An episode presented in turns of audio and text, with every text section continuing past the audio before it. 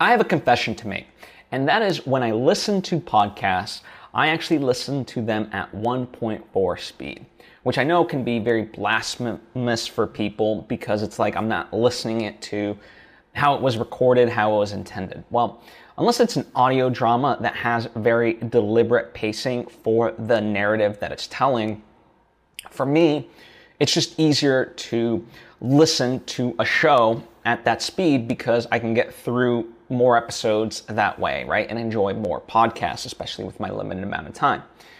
Now, that's not the only benefit.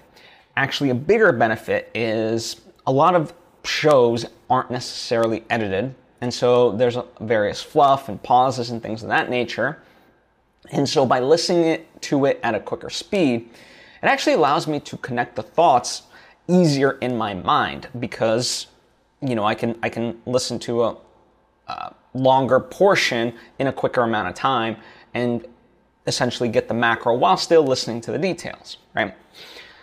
Now, this same methodology I try to apply towards my editing, okay? So uh, I use Adobe Audition to edit all the podcasts that I work on. And I use this same methodology. However, um, you know, just by default, if you try to do this, um, there's a couple of things in it.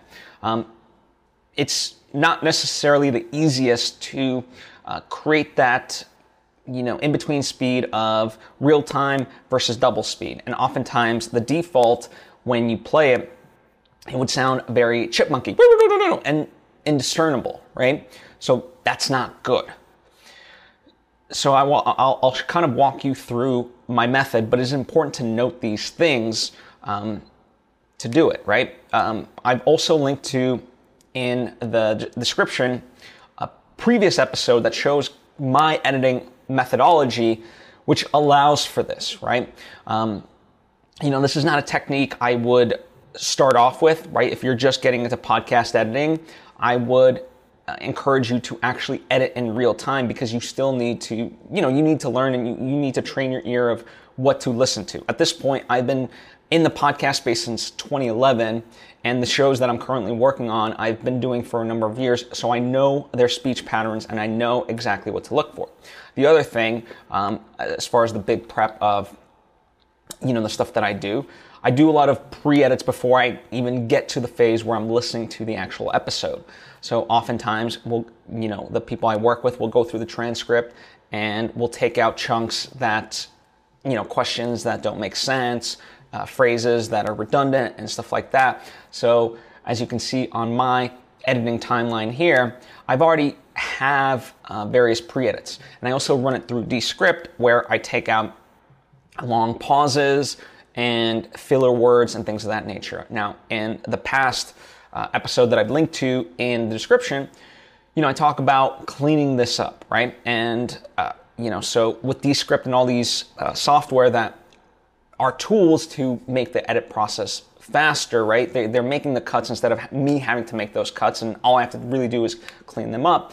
Um, it's not a foolproof method. You still have to um, listen to it because sometimes it makes redundant cuts. Now, you know, in and of itself, that this would be a pretty good episode. But even beyond that, I generally find for myself when I edit these episodes, then I'm making another 100, if not 200 extra edits to make it even smoother, right? That's the benefit of doing this way. And so having a playback speed that's faster allows me to do that, right? Um, and so let me let me show you finally. I know that's a long preamble to all of this, but to me, it is important to have that uh, methodology instead of just jumping right into it, okay? So in Adobe Audition, the way you trigger this is you go into um, the top menu, Adobe Audition, click Preferences, and find Playback and Recording, okay? And where it has JKL shuttle speed, you select slow speed um, at uh, 0.1 times, okay? So that's what you're gonna select to be able to enable this. Now, what is JKL? In basically any editing software that I've ever known, JKL are playback modes. So J, when you hit it, it plays back the content backwards, okay? Uh, K pauses, and L goes forward. Now, the fun part is when you hit J multiple times, it'll go backwards faster and faster each time, depending on how many times you've hit J. Same thing for L, except forwards, right? So that's essentially, you know, what we're trying to trigger here is just instead of, you know, when I hit L, instead of it going to like this insane speed where it's chipmunky and indiscernible, I'm just hitting it so it increases it incrementally, okay? And so now that we've got that selected, I go ahead and hit my spacebar to um, play the actual episode. And I'm just going to mute these so that way we're not needing to listen to it because it's irrelevant to this. But, you know, as as I'm doing this right now, it's playing in real time. But if I hit L, now you can't quite notice the difference, but um, it, it's sped up a little bit. And so now this allows me to then really listen, right, as I talked about with my podcast, actual listening.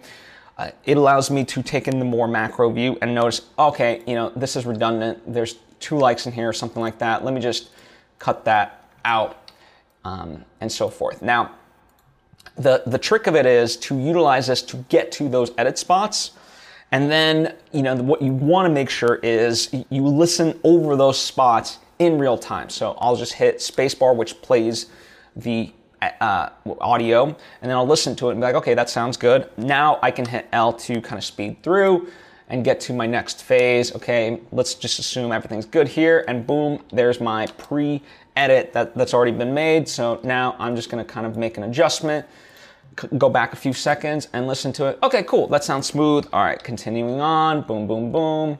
All right, mate, clean this up, good. Okay, and then here it's like, okay, um, we gotta really, you know, kind of work to smooth this out.